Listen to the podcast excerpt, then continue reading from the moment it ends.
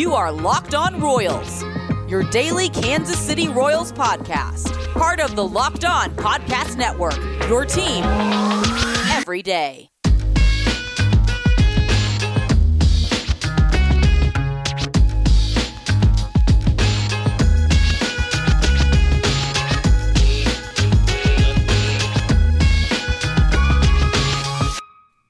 Let's get it going on the Locked On Royals podcast, a part of the Locked On Podcast Network, your teams every day. I am your host, Rylan Stiles. You can follow me on Twitter at Rylan underscore Stiles. It's at R Y L A N underscore S T I L E S. You can follow the show on Twitter at Locked On Royals. You can email the show, lockedonroyals at gmail.com. On today's show, we're going to take some of your Reddit questions from the Reddit mailbag. They include a wide range of topics from Dayton Moore to Salvador Perez and so much more. We start on today's show with the lead question being from user XEARACAS. They ask, How much longer does Dayton Moore remain the Royals GM? Uh, I, I don't really exactly know what you're going to be going with here you know, are, are you asking if he's ever going to get fired, or are you saying that he might take another job within baseball? Uh, I, I, think that neither are going to happen. I, like I think that he has such a long leash from those World Series that he'll never be fired in Kansas City. He he can have this job for as long as he wants. He's well respected, not only within this organization but within baseball. Uh, he, he's going to live off those two World Series runs for the rest of his career. And so, as long as he wants to be the Royals GM, he's going to be able to be the Royals GM. I wonder the next time that the Braves job comes open if maybe he'd want that job. Uh, but other than that, there's not really a clear path for him to leave Kansas City. I think that the Braves job would be the only job that's better than Kansas City that would even want him. You know, like other jobs might come open. You know, if, if the Yankees came open, they're not exactly going to beat down Dayton Moore's door. But if the Braves came open, the Braves would think about bringing back Dayton Moore uh, more than another club would. So I think that maybe the Braves could be someone who, who takes him away. And beyond that, it seems like you have the next commissioner lined up whenever the guy leaves the Cubs to go join the uh, MLB front office. It seems like this is just where Dayton Moore is going to be, and that's not necessarily a bad thing. We'll see how his drafts have gone. You know, this is about to be time to start evaluating some of those prospects as they get called up here. I mean, you're on the cusp of having, uh, you know, of course, Brady Singer and Bubic already there, but on the cusp of having Asa Lacy up there and uh, eventually having Jackson Kowar up there, Daniel Lynch up there, all these guys who are ranked in the top 100 prospects, Bobby Witt Jr., you know, they're not too far away from being called up. Now, who knows if it's going to be this year, but, you know, eventually you're going to start to see what comes of this draft class and these last couple of draft classes and how the, the, the, Royals can turn the corner. So I don't see a path for him not to be the Royals GM. I just don't see it around baseball in general, much less with Kansas City firing him, which I think will never happen. So the answer is for as long as he wants to be the Royals GM, he will be the Royals GM. Uh, the next one from Guitar Dad 1989 Should Alex Gordon's number be retired? Now, given the fact that your username is Guitar Dad, and it says 1989. I assume that you know that kind of era is around uh, either where you were born or, or, you know kind of the prime of your uh, of your you know, baseball fandom, which I think is most people's youth is whenever you're the biggest fan. Uh, so I assume you have a lot more experience uh, in Royals baseball than me, who is 23 years old. Uh, but I answer this question with a yes, and I say that understanding that somebody like you, and this is why I set that up, someone like you who, who was around for the golden era of Royals baseball, who was around for an era that was even better than 2014 and 15, you've probably seen much greater players in Kansas City than Alex Gordon. Uh, I, I, don't even think that Alex Gordon is that great, uh, of like an all time great in baseball terms. But for Kansas City and for this generation, he's the best we've had. He's the best that we've gotten to see as our collective generation. And as you start to remember those 2015 and 2014 teams, you know, Gordo's it. Gordo's the staple. The hometown kid that dealt with adversity, that revamps his career, turns into one of the best outfielders we've ever seen, uh, you know, in, in Kansas City. And although he was never the, quite the all-around player that, that you would want. You know, he had a couple seasons with the bat that were pretty nice. But all in all, again, when you compare it to his generation, you compare it to what we know as Kansas City fans, you know, being the younger demographic of Kansas City fans, you know, he is the very best. And you're going to have to retire somebody's number from this run. It's just going to happen. And I don't think it's Lorenzo Cain. I don't think it's Alcides Escobar. I don't think it's Mike Moustakas. I don't think it's Eric Hosmer. And, and so you're left then with Salvy, Ned Yost, and Alex Gordon. And I think that all three of those guys could realistically see their jerseys retired in Kansas City. Uh, now, the process for doing so will be interesting. Uh, you know, what will the mindset be of, of the decision makers at that point in time, a few years down the line from now? Now, obviously, he's a Royals Hall of Fame member, so that's a good start to getting your jersey retired, but not every Hall of Fame member gets their jersey retired. So, all in all, my final verdict is yes, uh, but understanding that, you know, don't come after me because you've seen much better players in Kansas City that don't have their jersey retired. I fully understand that. I'm just saying that for this generation, you have to take that into account of this is our, this is this is our generation's George Brett. For as sad as that is, it's true. You know, of course, George Brett was was 50 million times the player that Alex Gordon ever was, but whenever the younger Royals fans think about Alex Gordon and think about Royals baseball, they think about Alex Gordon. They think about the diving catches. They think about throwing guys out at home. They think about all that stuff. Uh, you know, the World Series home run. So when you put his career, his accomplishments in the field, his big moments, you know, in, in telling the story of this franchise, he, he's he's in the pantheon. He's in the pantheon, and, and, and he is going to have his jersey retired. I think. I think that uh, you will soon see that nobody will wear number four in Kansas City ever again. And it's probably well deserved. I, think that th- this should be it. But but really, him and, and Salvy are the only two players that I think have a chance because I do think that both those guys will play their entire career here. We've seen that Gordo has played his entire career here.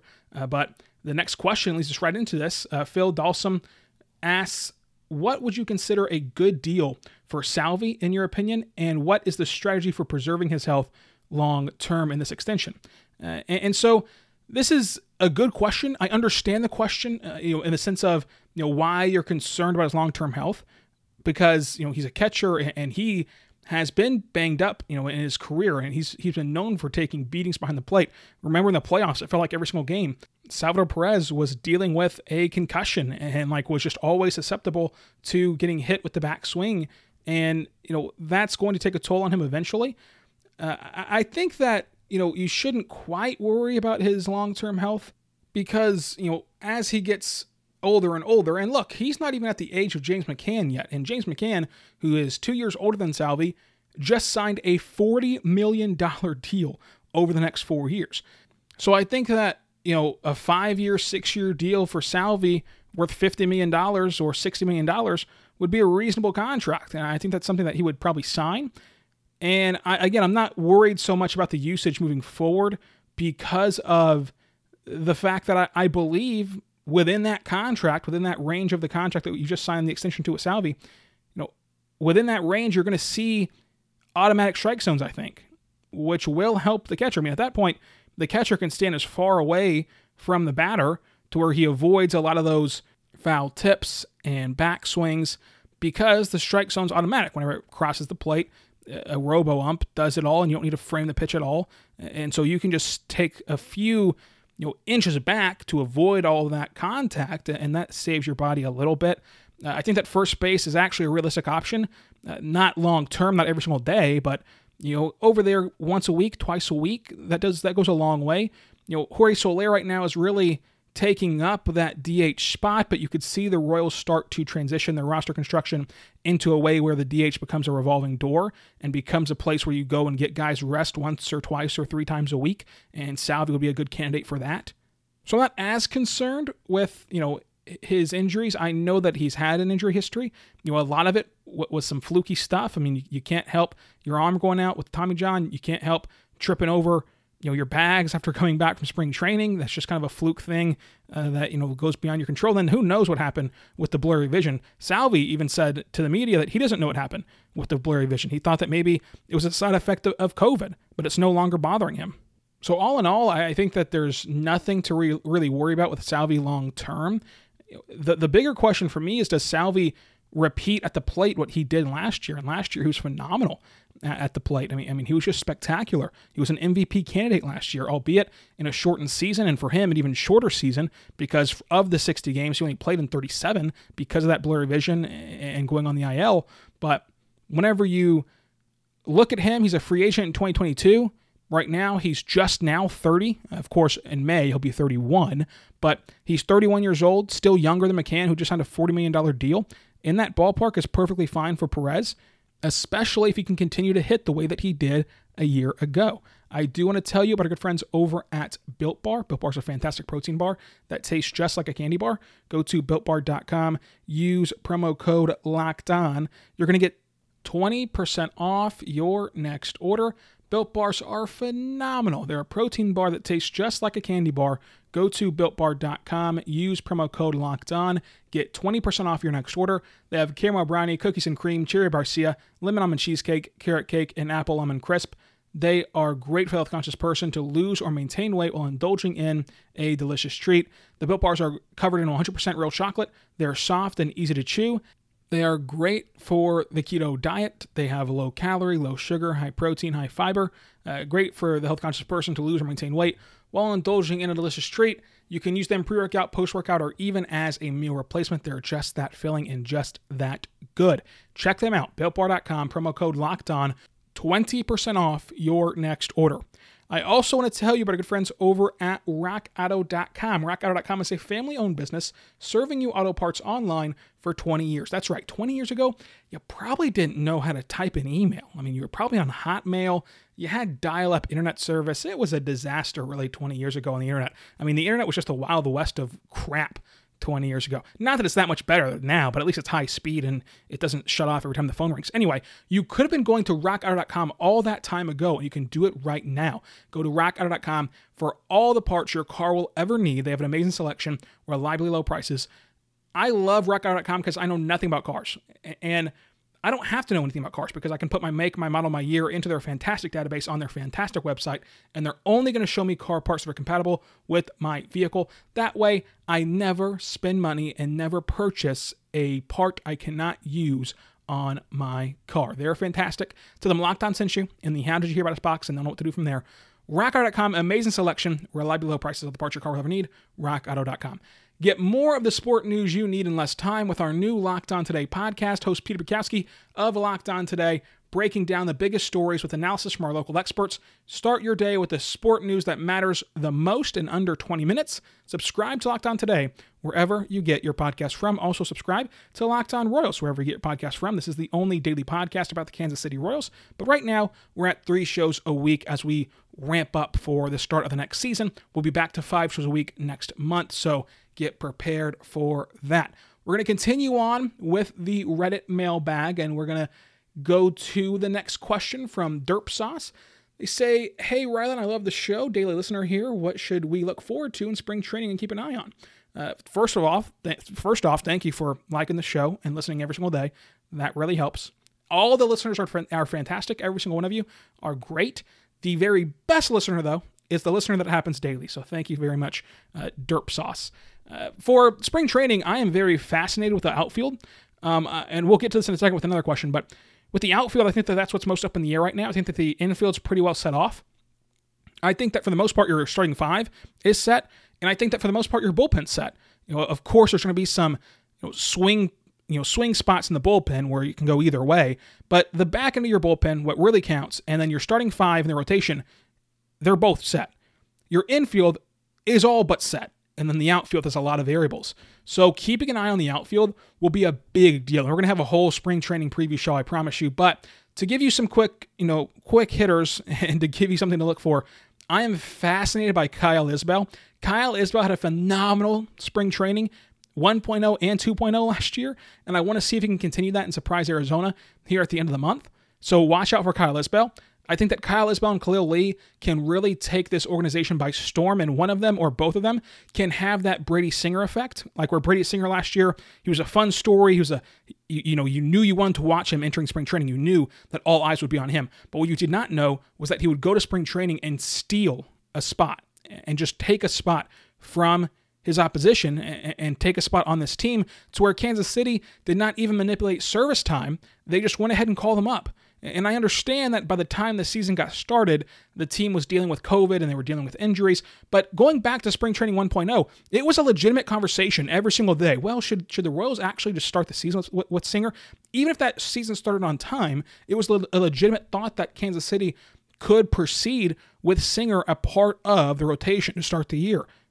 And, and so I think that Kyle Isbel or Khalil Lee can do the same thing with the outfield, where they come into the year and, and people are looking for them, they're watching for them, they're taking note of them, and then all of a sudden at the middle of spring training, you start thinking to yourself that one of those two guys needs to be an everyday outfielder for you. And so that creates an interesting dynamic because the outfield has a has a ton of people in it, you know, that can compete, and only three spots. I mean, you look at, at Michael A. Taylor, you look at Khalil Lee, Kyle Isbel, Edward Olivares, Franchy Cordero. What do you do with Whit Merrifield? There's rumors of them signing Yasiel Puig. There's rumors of them trading for an outfielder from Pittsburgh. They have so many options in the outfield that I want to see what they can do. And so the outfield is what I'm going to be most paying attention to as spring training comes around. The last question from AF Colt How does the infield look to play out this season? Where will Whit mostly play? So I think that if you want to operate under the assumption that the Royals are going to try to win this year, which is what Mike Matheny and what Dayton Moore has been selling you all offseason long, if you want to win this year, want to compete this year, want to play ball this year with the big boys and, and, and try to win every single game, to maximize this lineup, in my opinion, Whit Merrifield has to be second baseman. Like you have to have Whit Merrifield at second because if you don't, what happens there is if this team is still in love with playing Michael A. Taylor, which they seem to be, if that's the case, and you are going to play Michael A. Taylor, and you're also going to have Whit Merrifield in the outfield, what you've then done is created three black holes in your lineup before any what ifs hit or don't hit. What I mean by that is if Whit Merrifield's in the outfield, then that means Nicky Lopez is at second base. And I love the guy. I am rooting for Nicky Lopez. I'm the biggest Nicky Lopez stan. But the fact of the matter is, right now, he's not a major league hitter. So you have a non major league hitter at second base. You have a non major league hitter, in fact, the worst hitter in baseball in center field, Michael A. Taylor. And then you have a streaky hitter that's never really proven anything outside of the last month of every season he's played in. Uh, Alberto Mondesi, who is nothing at the plate until that last month. Maybe this is the year he turns it around and puts it all together. Maybe it's not. But you have to be cautious of, of, of Mondesi as well. And then you have those three black holes, and then you start to worry about the what ifs. What if, you know, Soler does not turn it around? What if Carlos Santana does not have a bounce back? And quickly, this lineup that was fun and competitive has now a disaster situation. And even if you just say, okay, you know what?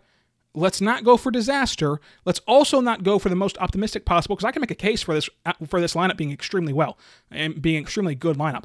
Let's not do that either. Let's just play it right down the middle. Let's play it right down the middle and, and just try to level off expectations and level off hype and just see what would happen if everyone just averaged out and was an average ball player. So if Mondesi plays to his average and Santana and Soler play to their average, from there, you have two definite black holes in Lopez and in Taylor. If you can take one of those away, that's a big deal because to move Whit Merrifield down to second base, you not only take out Nicky Lopez at the plate, but you have to insert another outfielder. And at that point, it would be Edward Olivares, who was phenomenal and one of your best hitters last year whenever he got acquired by Kansas City. He was great, and I love that guy. I think that he can be something special in Kansas City. So you're going to plug him in there, or Kyle Isbel, clearly we went down the list earlier. So that opens up so much more for your lineup if you put Whit Merrifield at second base. So to maximize your lineup to try to win, to me, Whit Merrifield has to play second base. So that's where I would put him the most if I want to try to win. Uh, but second base, left field, it'll be the same type of thing as last year. But maybe you don't agree. Maybe you would not play Whit Merrifield at second base. Let me know where you would play Whit Merrifield on Twitter at Rylan underscore Stiles or on Twitter at Locked On Royals.